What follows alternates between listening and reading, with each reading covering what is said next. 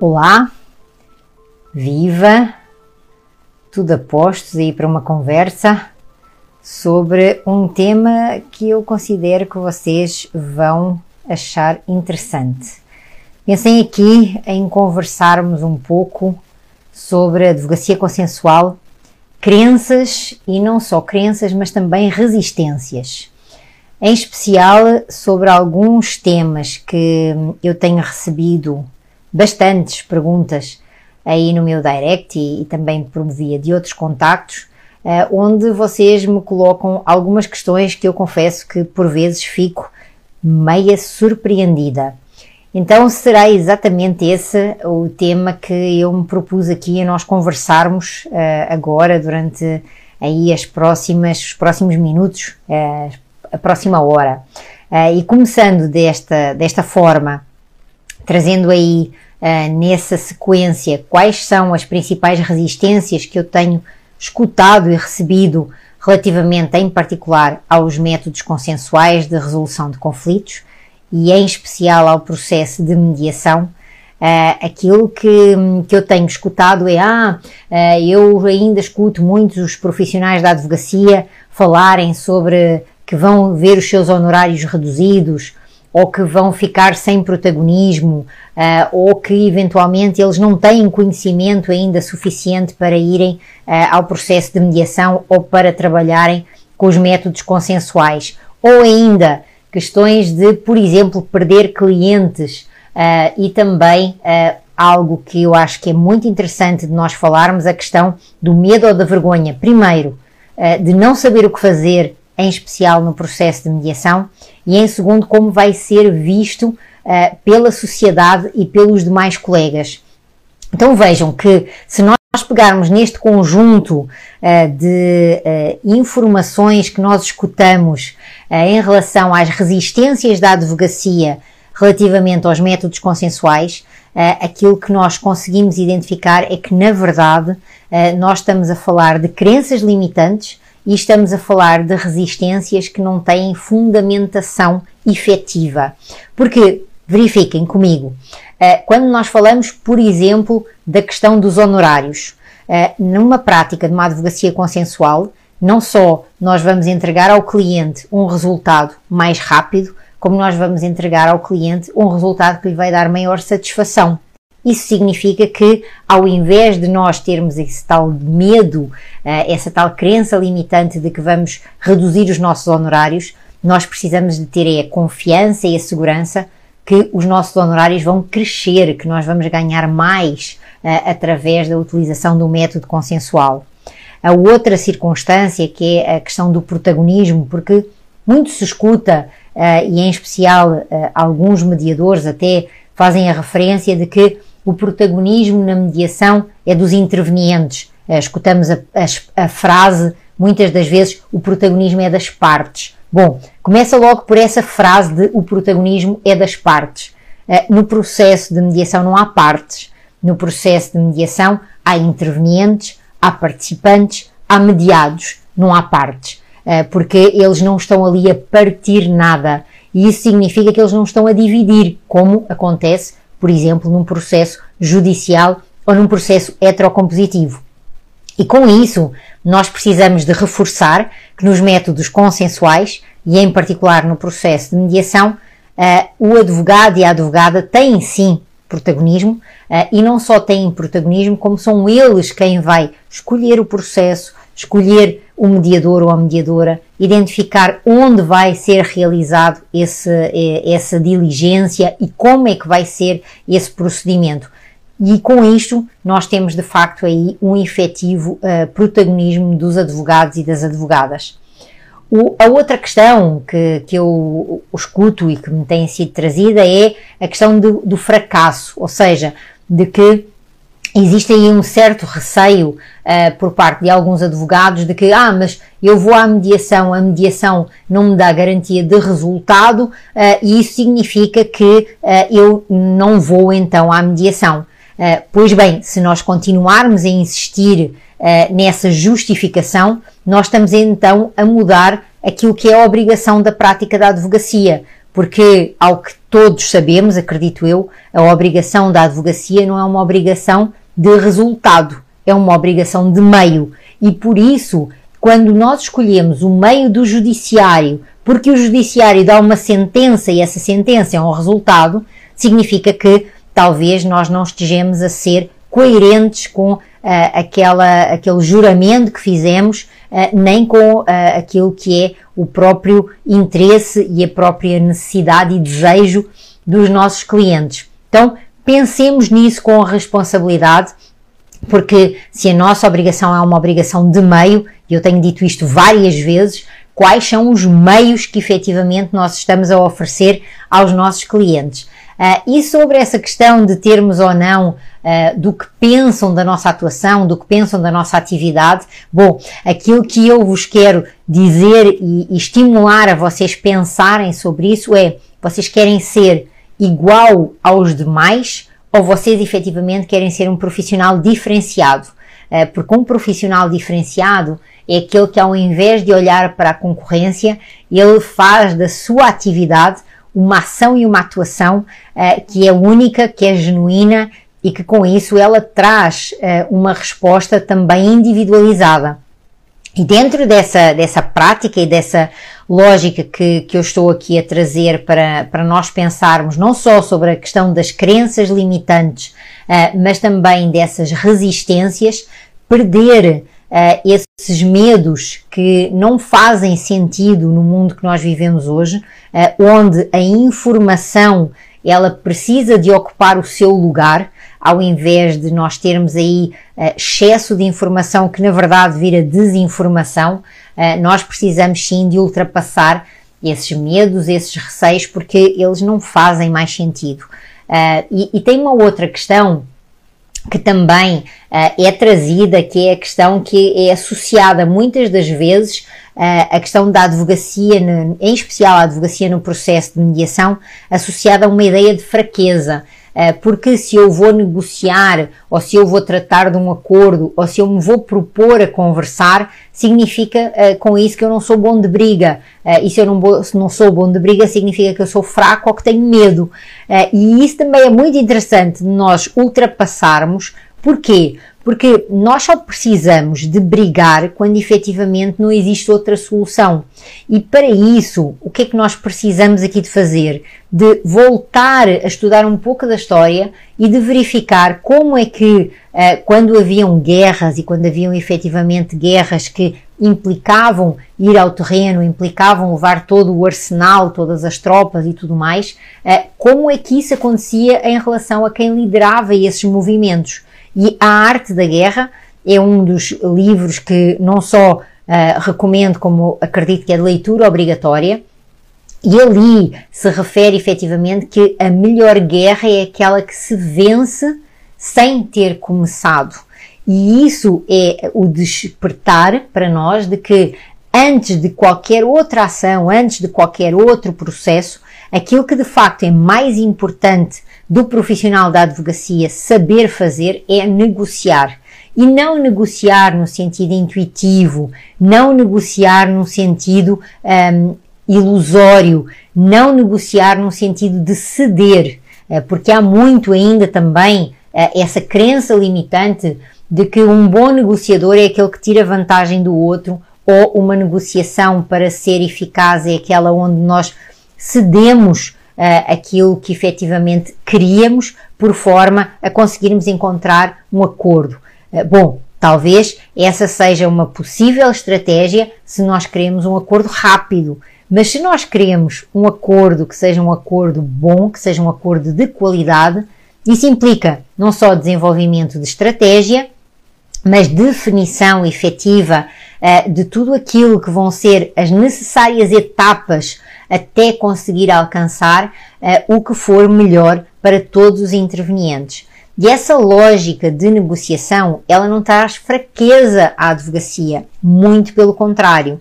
Uh, então, nesse sentido, eu partilho com vocês uma frase que eu costumo sempre uh, usar, em particular, usar com alguns desses clientes que, que chegam e que eh, pretendem eh, de alguma forma ou uma vingança ou uma, uma justiça, quase justiça pelas próprias mãos, Dizendo o quê? Dizendo que, olha, uh, eu sou boa de briga, mas eu sou muito melhor em resolução estratégica de conflitos.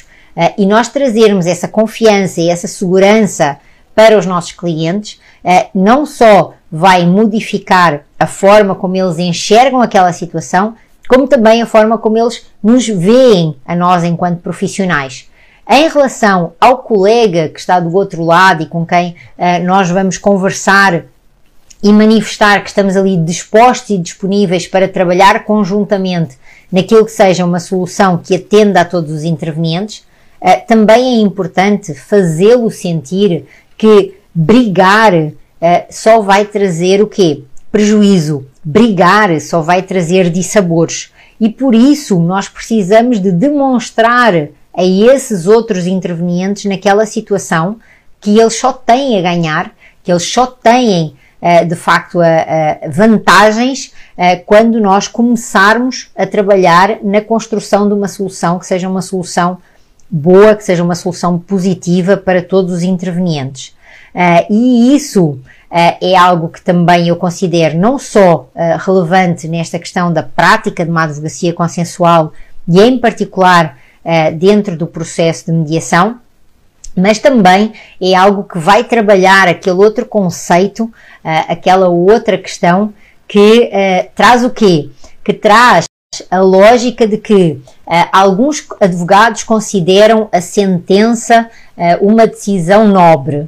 Uh, e com isso trazem como se a sentença fosse a solução efetiva de todas as questões, de todas as situações. Bom, uh, eu diria desde já que nós precisamos de deixar de uh, considerar deuses os magistrados, de considerarmos que o judiciário é a única solução, porque isso não só nos autolimita, como isso restringe em demasia aquilo que nós temos de oportunidades e aquilo que nós temos dentro desse conceito do Oceano Azul, uh, que é um conceito que vem da gestão, que vem da economia, mas que nós precisamos de o trazer uh, para a área do direito e, em particular, para a área da advocacia. E precisamos também de parar com essa questão uh, de que, ah, um, bom, nós vivemos numa cultura de sentença, as pessoas só sabem judicializar.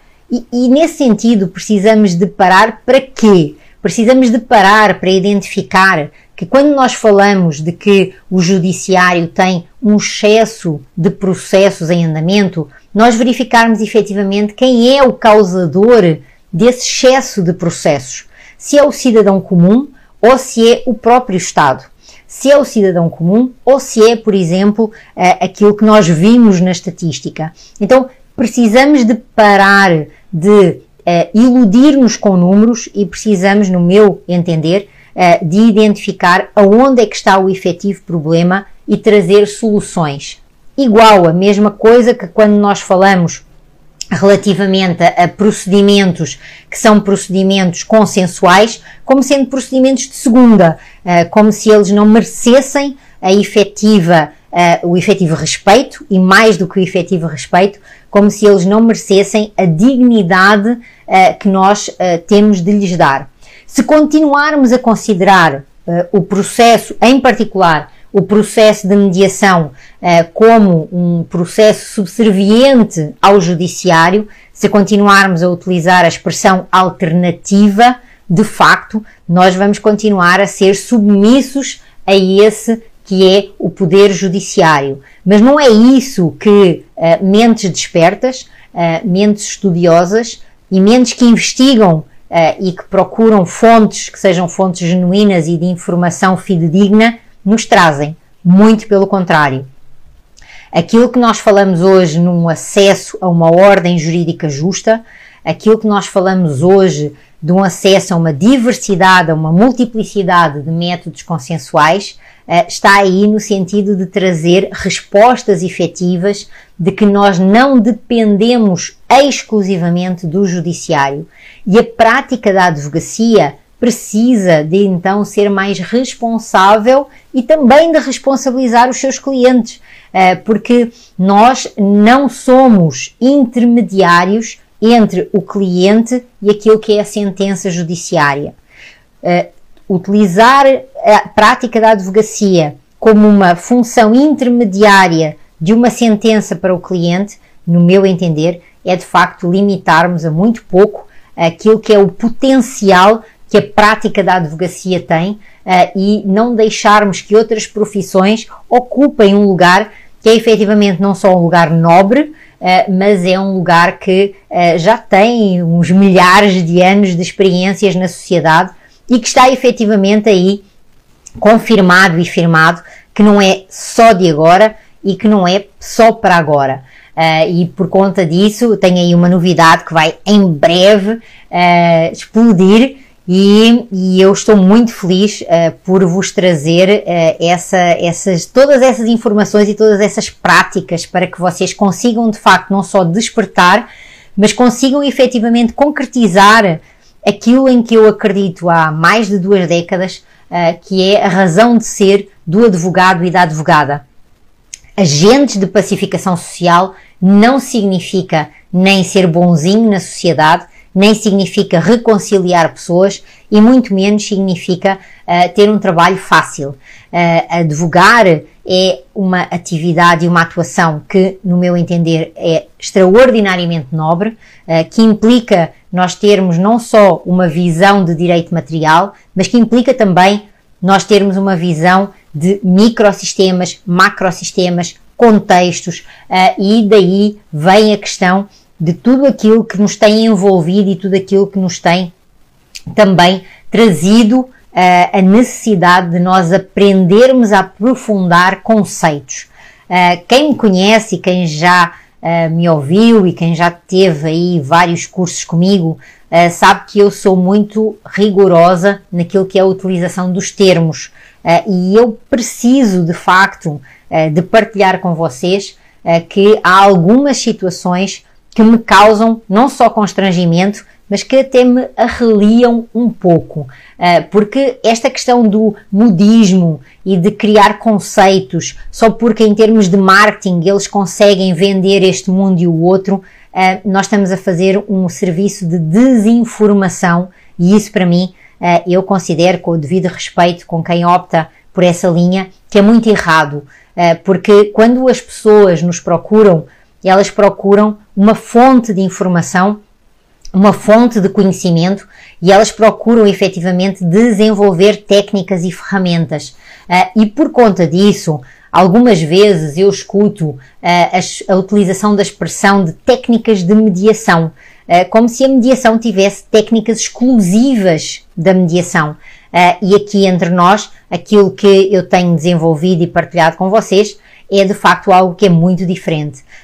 A mediação em particular, enquanto processo, ele é um processo que ele é transdisciplinar, isto é, ele não só utiliza diversas ferramentas de diversas áreas do saber e diversas áreas do conhecimento, eh, como ele também utiliza diversas técnicas. E técnicas e ferramentas são utilizadas para alcançar determinados objetivos, tendo em atenção processo e procedimento de mediação.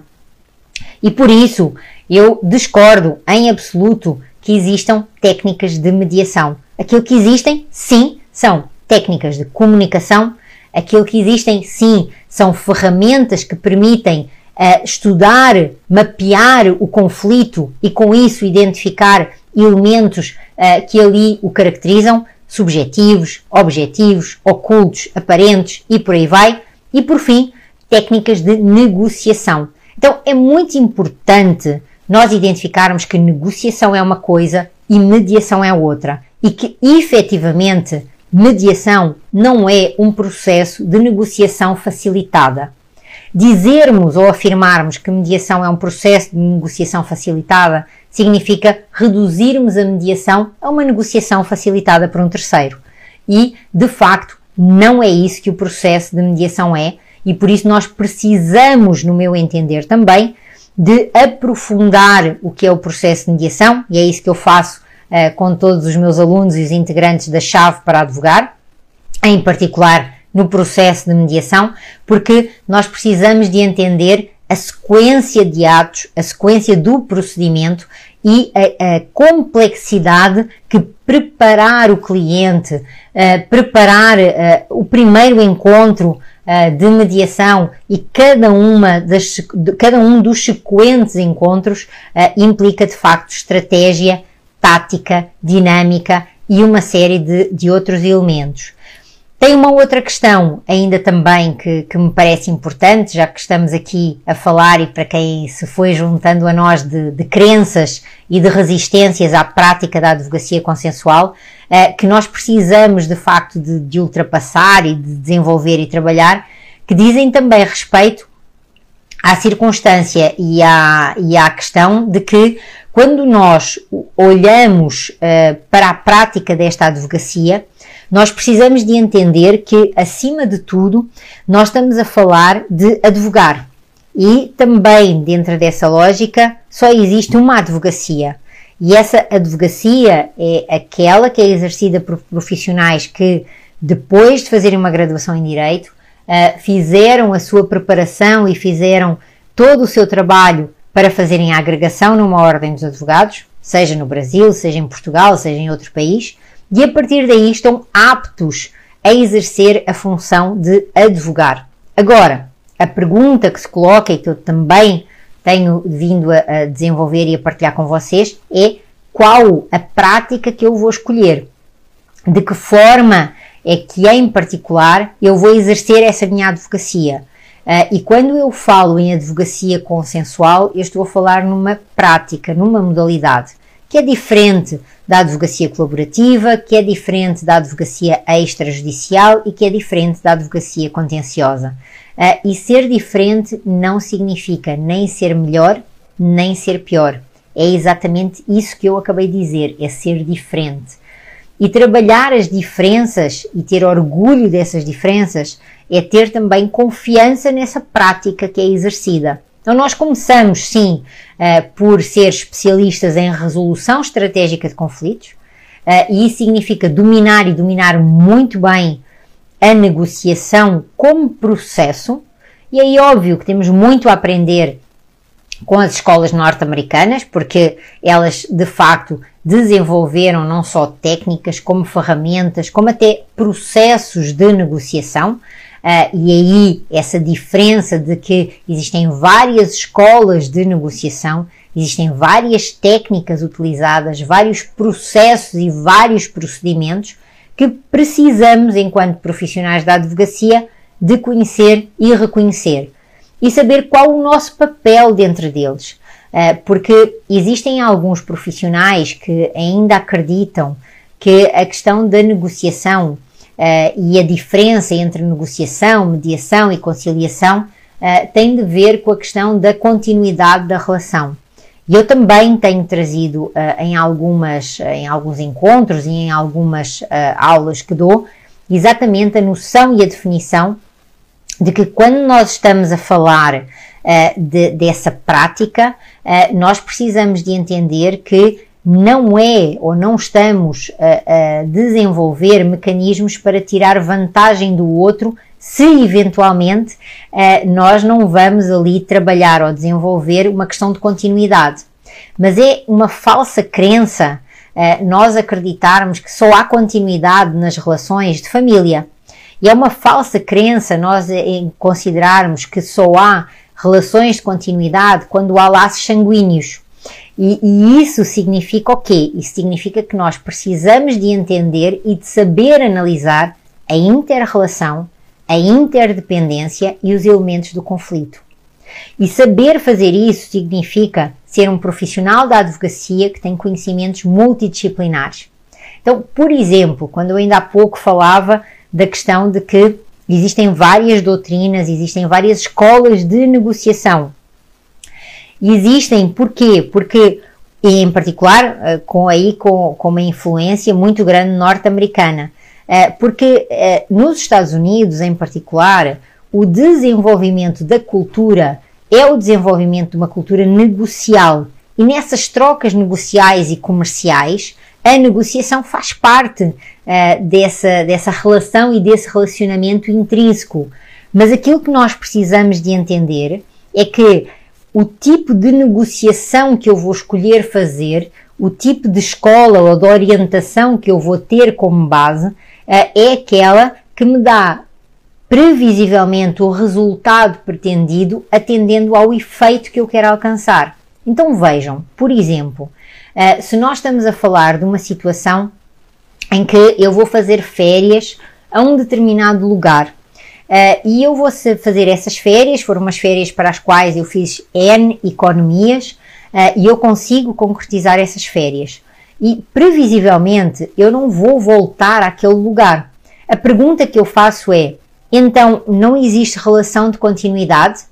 Aparentemente, numa visão assim bem periférica, bem limitada, eu posso dizer não, não existe relação de continuidade. Mas observem estes factos. Eu contratei aquela viagem numa determinada agência. Uh, e essa agência ela pode ser local, pode ser regional, o que seja. Depois eu fui e eu escolhi um determinado hotel. Eu fui e eu escolhi um determinado restaurante. E algo aconteceu que não foi da minha satisfação. Bom, se quem presta esse serviço entender que não há continuidade, aquilo que vai acontecer é que ele não vai dar muita relevância a resolver de uma forma consensual o conflito comigo. Mas notem, se eu for, porque eu vou falar das minhas férias, aquelas férias de sonho tão prometidas que eu tive algum tempo ou muito tempo para as concretizar, óbvio que eu vou falar delas e óbvio que eu vou falar da minha experiência. E o que eu quero dizer com isto é que a relação de continuidade, ela não deve, nem pode, no meu entender e de acordo com a minha experiência, ser observada apenas como uma relação de continuidade direta, mas sim também como uma relação de continuidade indireta, ou seja, aquilo que eu vou falar daquela agência, uh, daquela agência de viagens, daquela companhia aérea, uh, daquele hotel onde eu fiquei, daquele restaurante onde eu fui, ele vai efetivamente manter um laço de continuidade. Então, nós parece-me a mim que aquilo que nós fazemos é confundir os conceitos de continuidade na relação com proximidade e intimidade. Se este exemplo que eu vos dei não for suficiente, uh, peguem num outro, que é o exemplo de vivemos num prédio, temos vizinhos. E aí, eu não conheço os meus vizinhos. Mas isso significa que eu não tenho uma relação de continuidade com eles? Errado! Enquanto eu residir naquele edifício e enquanto nós formos vizinhos, eu vou sim ter uma relação de continuidade. Aquilo que eu não tenho é uma relação de proximidade ou uma relação de intimidade. Por isso, quando se fala que a mediação é para relações de continuidade, nós precisamos de ter aí em atenção sobre o que é que estamos a falar. Estamos a falar de proximidade, estamos a falar de intimidade ou estamos a falar de continuidade.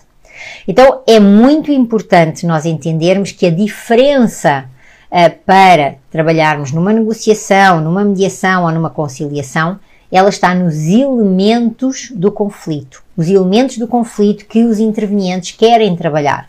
Porque algumas pessoas não têm nem disponibilidade, nem vontade e nem interesse em trabalhar elementos relacionais, em trabalhar elementos subjetivos. E aí, de facto, não será necessário um processo de mediação para ultrapassar determinados eh, desafios, determinadas barreiras ou determinados impasses. Diferente de quando nós temos efetivamente situações que são situações uh, que trazem essa relação e esse relacionamento.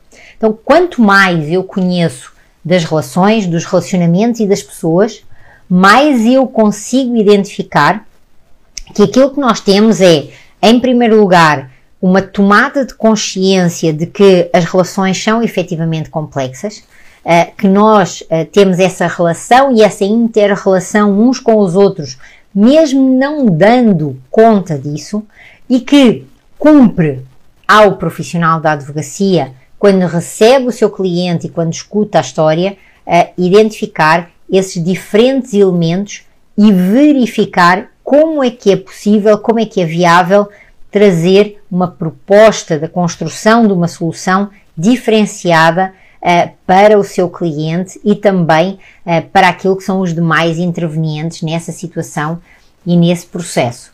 Então, isso para mim é de facto algo que cada vez mais uh, eu identifico que nós precisamos de trazer, trabalhar para ultrapassar crenças que são, são efetivamente crenças limitantes uh, e também uh, para conseguir ultrapassar uh, resistências que cada vez mais a própria sociedade grita para que nós os ultrapassemos. os clientes de hoje não são os mesmos clientes de há 5, 10, 15 ou 20 anos. Então comecem, enquanto profissionais de resolução de conflitos, advogadas e advogados, comecem a pensar e comecem a refletir sobre e os clientes daqui a 5 anos e os clientes daqui a 10 anos, porque nós temos todos uma esperança média de vida uh, e certamente uh, cada um de nós sabe quanto tempo ainda mais uh, tem para dar de si e para continuar a exercer a sua profissão. Dentro dessa lógica e desse sentido, o que é que o mercado espera de nós? Porque sim, é o mercado quem dita as regras.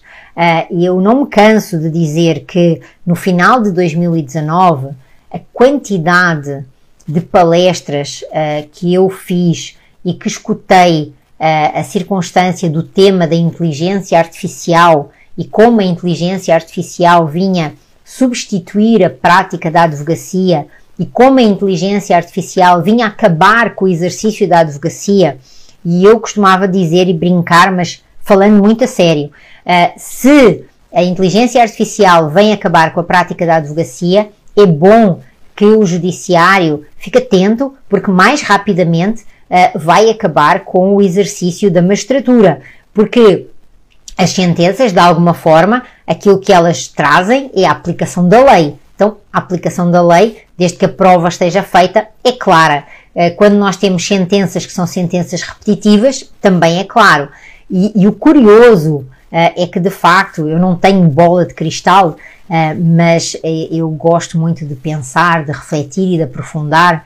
E aquilo que eu dizia lá na altura veio-se a concretizar. Veio-se a concretizar exatamente com o quê? Com a pandemia. Porque quando nós ficamos numa situação em que os tribunais estão fechados, uh, o judiciário não dá as respostas necessárias no tempo uh, que é o tempo uh, solicitado, aquilo que as pessoas fazem é ir ter com a inteligência artificial, ou aquilo que as pessoas fazem é ir ter com alguém que é um profissional de confiança, que é alguém que dá efetivamente a cara e que está ali ao lado a acompanhar e a tratar de encontrar uma solução para resolver aqueles problemas.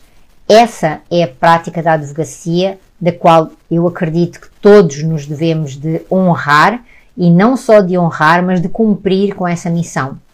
Então precisamos de parar uh, de trazer uh, aquelas questões que são as questões de que o advogado é isto, o advogado é aquilo, o advogado é aquilo outro. Isto é, vamos deixar de colocar rótulos e vamos efetivamente valorizar advogadas e advogados que trabalham com princípios, com valores e com ética. Porque trabalhar com princípios, com valores e com ética é uma obrigação de todos. Agora, aquilo que nós precisamos é deixar de só falar daquilo que é errado, deixar de falar só daquilo que não é efetivamente o mais adequado e darmos valor e voz à prática nomeadamente à prática da advocacia consensual, que felizmente cada vez mais cresce, felizmente cada vez mais está a ter sucesso e felizmente cada vez tem mais adeptos. Então eu orgulho-me muito sempre de, de ver aí uh, os alunos, as alunas, os integrantes do projeto da Chave, uh, os integrantes do projeto da Advocacia Consensual em Ação, do Ativo Masterclass e de tantos outros uh, projetos que eu tenho trabalhado e tenho uh, efetivamente concretizado com vocês, uh, porque ver não só o vosso percurso, mas ver efetivamente a concretização daquilo que nós falamos, daquilo que nós estudamos e daquilo que nós aprofundamos é de facto algo para mim absolutamente fascinante uh, e é isso que me motiva a continuar aquilo que em 2013 eu decidi fazer que foi deixar a magistratura e trabalhar exclusivamente com métodos de resolução estratégica de conflitos. E isso uh, não só foi uma decisão muito consciente, mas foi essencialmente uma decisão ética. Ética e transparência. porque eu não poderia continuar, no meu entender e de acordo com aquilo que são os meus valores, os meus princípios e a minha ética, a ser magistrada e a querer atuar uh, em outras funções e em outras áreas que não a área uh, da, da magistratura. E, portanto, no meu entender, isso não uh, seria digno. e por isso, quando nós falamos em chave, para quem não sabe, é, é de facto uma expressão que significa conhecimentos, habilidades, atitudes com valores e ética. E é exatamente uh, esse, esse trabalho que uh, ele tem sido aí construído conjuntamente com vocês uh, e que a surpresa que eu tenho aí para muito em breve é o livro que eu acabei de escrever e portanto já fica aí, aí a curiosidade para vocês que ele vai trazer tudo aquilo que, que nós temos trabalhado, tudo aquilo que eu tenho partilhado com vocês e de facto essa questão de nós identificarmos aquilo que estamos a fazer e identificar bem.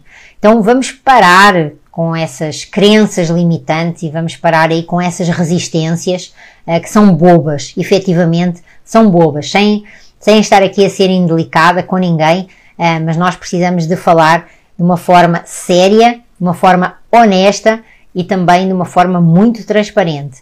Uh, os honorários não são problema na prática da advocacia consensual. O protagonismo não é problema na prática da advocacia consensual. Nós não vamos ter nenhum fracasso na prática da advocacia consensual. Uh, não vamos deixar de ter credibilidade, muito pelo contrário. Uh, aquilo que efetivamente nós conseguimos alcançar é o cumprimento não só do nosso uh, nosso juramento, mas o cumprimento de tudo aquilo que são os nossos deveres enquanto profissionais da advocacia. Isso aí é algo que de facto tem que estar e precisa de estar ultrapassado. Uh, eu costumo dar um exemplo em relação aos honorários uh, e ao mesmo tempo é um exemplo e uma provocação uh, direcionada para esses advogados que ainda têm essas questões, tá? que é peguem no processo que vocês têm no escritório ou o processo que felizmente já saiu da prateleira do escritório e que vos demorou mais tempo. Mais tempo em termos desde que vocês tiveram as reuniões com o cliente, prepararam o processo, deram a entrada do processo e começaram aí a fazer a, a, a demanda, não é?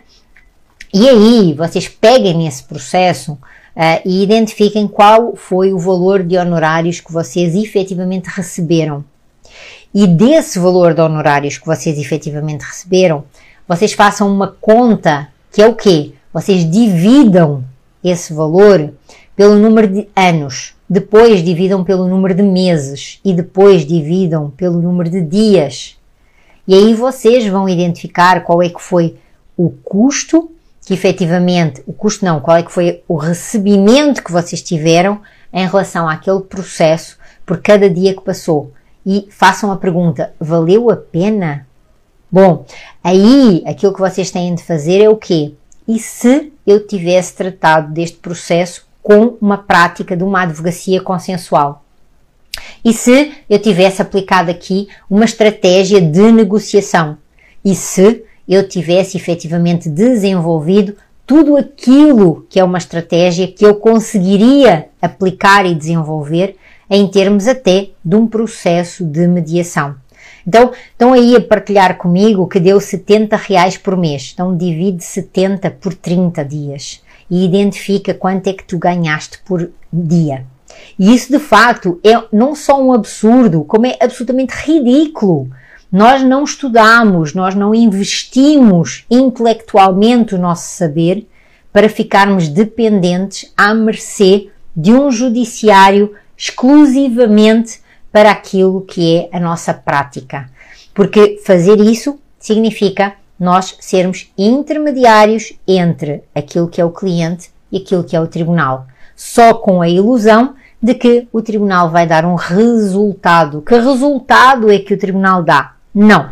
O tribunal dá aquilo que é uma sentença e uma sentença não é necessariamente o melhor resultado. Então façam a questão, façam a reflexão e identifiquem como é que vocês podem potencializar rentabilizar aquilo que é a vossa atuação. Porque mesmo que o cliente diga, mas Dulce, este processo já está a decorrer em negociações há seis meses. Sim, agora imagina se este processo vai para o judiciário e fica lá sete anos, oito anos. E aí vale ou não a pena nós continuarmos a negociar? Vale ou não a pena nós continuarmos a manifestar ao nosso cliente aquilo que pode acontecer de errado e aquilo que pode acontecer de certo, ok? Então, como estão aí a, a dizer, nós precisamos de facto de trabalhar aquele processo como se nós fôssemos efetivamente aqueles que fazem parte da resolução da situação. E ser esse agente que resolve, ser esse agente que traz uma postura uh, de ser parte da solução e não de ser parte do problema, significa que nós vamos efetivamente trabalhar uh, aquilo que é a nossa, a nossa prática, aquilo que é o nosso exercício. Por isso é que eu trabalho tanto a questão de, e na advocacia consensual em ação, nós fazemos muito esse trabalho de tomada de consciência do modelo mental que nós temos e identificação daquilo que é o modelo mental que nós precisamos de desenvolver para ver para além da caixa.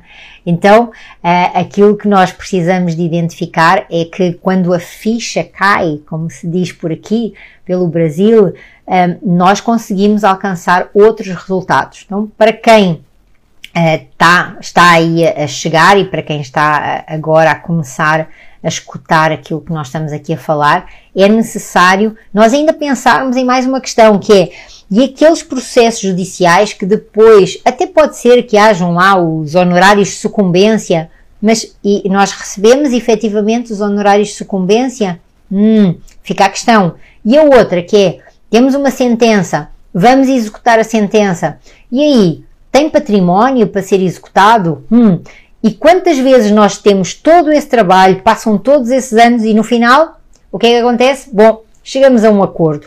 E esse acordo, aquilo que ele deu de trabalho e aquilo que deu efetivamente de insatisfação, aquilo que ele deu de desgaste, aquilo que ele deu uh, de uh, corroer as relações de continuidade, como eu dizia ainda há pouco. Continuidade não é sinónimo nem de proximidade, nem de intimidade, tá? Então vale a pena uh, nós pensarmos nisso, porque quando nós falamos de, de questões relacionadas a crenças limitantes e quando nós falamos de questões relacionadas a resistências a uma prática de advocacia consensual, na verdade, nós não estamos a falar de mais nada do que do nosso modelo mental, daquilo que nos foi ensinado, daquilo em relação ao qual nós fomos formatados uh, e daquilo em relação ao qual nós somos elementos de sujeitos de repetição de modelos já identificados. E alguns deles, uh, sinceramente, aqui entre nós, não só estão desatualizados, como sim, uh, eles vão ser extintos, porque nós não continuamos a utilizar as mesmas roupas, a mesma forma de comunicar, os mesmos objetos que utilizávamos há 30 ou 40 anos atrás. E se nós mudamos, se as relações mudaram, se tudo isso mudou, inclusive, por exemplo, eh, se nós formos à área da saúde, nós não continuamos a tratar-nos da mesma forma que nos tratávamos há 20 anos atrás. Então, por que carga de água é que vamos continuar a resolver conflitos da mesma forma que resolvíamos há 10, 15 ou 20 anos atrás? Quando já existem não só processos, mas métodos uh, que vêm trazer mais vantagens, que vêm trazer mais benefícios para todos os intervenientes. Ah, Dulce, mas isso dá trabalho. Dá trabalho para quem não tem a capacitação e para quem não tem as competências desenvolvidas.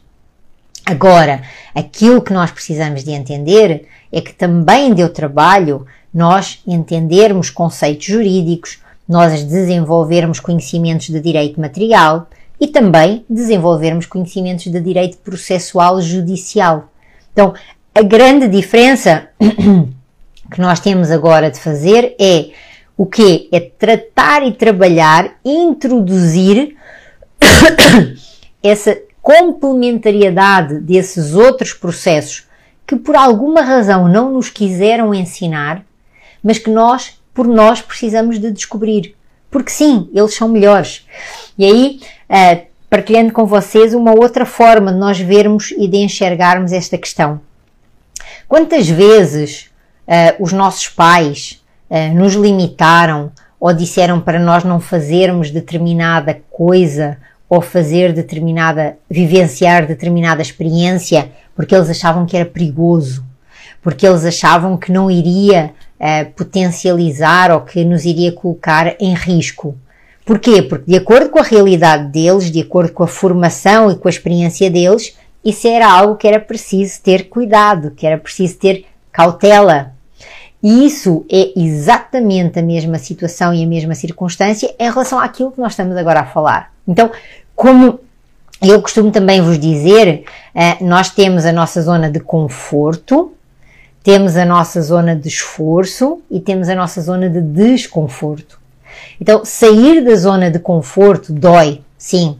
Sair da nossa zona de conforto, ele implica um esforço, porque implica uma mudança. E a mudança necessariamente traz resistências, porque aqui entre nós, nós somos naturalmente preguiçosos. Se, e, e, isso é humano e nós precisamos é de aceitar e reconhecer que isso é uma realidade. E a partir daí identificar o quê? Identificar que se sair através dessa zona de esforço e identificar a nossa zona de desconforto vai fazer com que nós encontremos realidades até então não vivenciadas. E essas realidades não vivenciadas, elas também nos vão dar oportunidades diferenciadas. Então, como eu uh, também trabalho com todos vocês, a questão do auto-tudo. Então, autorreflexão, autocrítica, autoanálise, autoconhecimento é fundamental para nós fazermos esta mudança. E vejam, quando nós não mudamos a bem, por regra, mudamos a mal. E isso está aí para toda a gente ver. E aquilo que eu falo é de um contexto global. Exemplo, a questão do clima. Eh, há quantos anos, há quantas décadas nós já vimos ou ouvimos falar das questões ambientais? Agora nós estamos a vivenciar essas questões ambientais. Agora nós estamos a identificar que, por exemplo, quando ficamos todos fechados em casa, os níveis de poluição reduziram. E o que é que isso tem de ver com a advocacia consensual? Tudo! Porquê? Porque apesar das evidências estarem aí, apesar das propostas estarem aí, apesar das formações, das capacitações, da informação de qualidade estar aí, nós ainda continuamos a insistir na velha máxima de judicializar tudo. Nós ainda continuamos a insistir numa negociação de barganha. Nós ainda continuamos a insistir naquilo que já não tem mais lugar em relação àquilo que é a sociedade atual e àquilo que são as nossas potencialidades. Se eu posso fazer mais e melhor, por que é que eu vou continuar a insistir em copiar o outro? Isso é algo que de facto é só motivo ou só, só tem como fundamento a preguiça, mais nada. Uh, eu acredito, inclusive para, para aqueles que muitas das vezes eu vejo uh, não só a copiarem, mas também uh, a não indicarem fontes, que são, são pessoas que ainda não se autodescobriram. Porque quando elas se autodescobrirem e identificarem o quanto elas têm de genuíno e o quanto elas podem trazer de valor acrescentado ao outro, inclusive aquelas que copiam, uh, vão identificar que de facto uh, nós vivemos num oceano azul e não num oceano vermelho. O oceano vermelho é aquele onde nós temos o sangue da guerra, onde nós temos o sangue da competição. O oceano azul não. O oceano azul é aquele onde de facto aquilo que nós temos é uma liberdade, uma autonomia e também uma responsabilidade. Eh, porque aí nós temos não só a questão da complementariedade, como também nós temos aquilo que é a questão da cooperação e da colaboração. Então, consenso é isso. Consenso não é competição. Uh, consenso e a prática da advocacia consensual é olhar para o colega, principalmente para o colega que ainda não despertou para essa prática, que ainda não conhece a potencialidade da mesma e ajudá-lo Ajudá-lo, por exemplo, como eu acabei de fazer aqui com vocês agora, a fazer contas, a fazer contas sobre questões que ele tem crenças limitantes, como seja, por exemplo, a questão dos honorários, uh, e questões em que se coloque a questão de egos, e egos têm de ver com protagonismo. Então, façam o outro pensar, façam o outro enxergar. Não no sentido de professor, e aí, se vocês precisarem de ajuda, digam a ele: olha, tem uma, tem uma professora, Dulce Nascimento, ela é portuguesa, vive no Brasil desde 2013, e ela tem uns canais com uns vídeos que são muito elucidativos e instrutivos. Então, passa lá, vai lá ver um vídeo, ou façam melhor, enviem um vídeo concreto para ele ver. E, e vão ver que aquilo que vocês estão a fazer é de facto serem agentes dessa mudança, serem agentes dessa transformação e serem multiplicadores. Então, da minha parte, uh, era aquilo que, que eu pensei em, em, partilhar aqui com vocês hoje. Uh, desejo que tenham gostado, uh, desejo que tenha despertado aí as vossas mentes para que vocês continuem a pensar, a produzir e também a partilhar comigo e, e, tragam mais dinâmicas, tragam aí mais questões, porque Uh, como diz a Yara Araceli, ela resolve todos os problemas. Eu acho muita graça, uh, porque não é uma questão de resolver todos os problemas, mas é de estar disponível para isso. E eu uh, só consigo fazer isso porque posso contar com todos vocês. e é por contar com todos vocês que de facto nós estamos juntos, ok? Então, o projeto da advocacia de que eu estou a falar, advocacia consensual, é o Advocacia Consensual em Ação. Vocês têm o link lá na minha bio, uh, vejam, uh, ele está aberto, está disponível, são todos bem-vindos, inclusive quem faz parte do Advocacia Consensual em Ação e da Chave também vai ter surpresas, muitas surpresas este mês de agosto, uh, então exclusivos para os intervenientes. Então venham daí, venham fazer parte deste movimento, venham fazer parte e integrem ao entrarem na Advocacia Consensual em Ação. Vocês também entram na comunidade via consenso que é uma comunidade fechada, onde nós uh, falamos e partilhamos várias dicas sobre uh, diferentes áreas do conhecimento. E por conta disso, uh, não só vocês ficam aí desde já convidados e quem entretanto chegou, este mês vai ter o lançamento do meu livro que eu acabei de escrever e vocês vão amar, tenho a certeza absoluta. Uh, ele vai ter aí, vai ser eh, divulgado aí com várias surpresas, em exclusividade primeiro uh, para os integrantes do projeto e uh, para os demais também em seguida e em breve. Então, este mês de, que nós estamos aí a vivenciar, vamos ter de facto aí várias surpresas, várias atividades. Eu conto com todos e com todas, ok? Forte abraço, boa noite, fiquem bem e Partilhem este vídeo se vocês acharam que ele é interessante de ser partilhado com alguns dos vossos contactos. Façam comentários, ele vai ficar aí no IGTV, ok? Beijo, abraço, tchau, boa noite.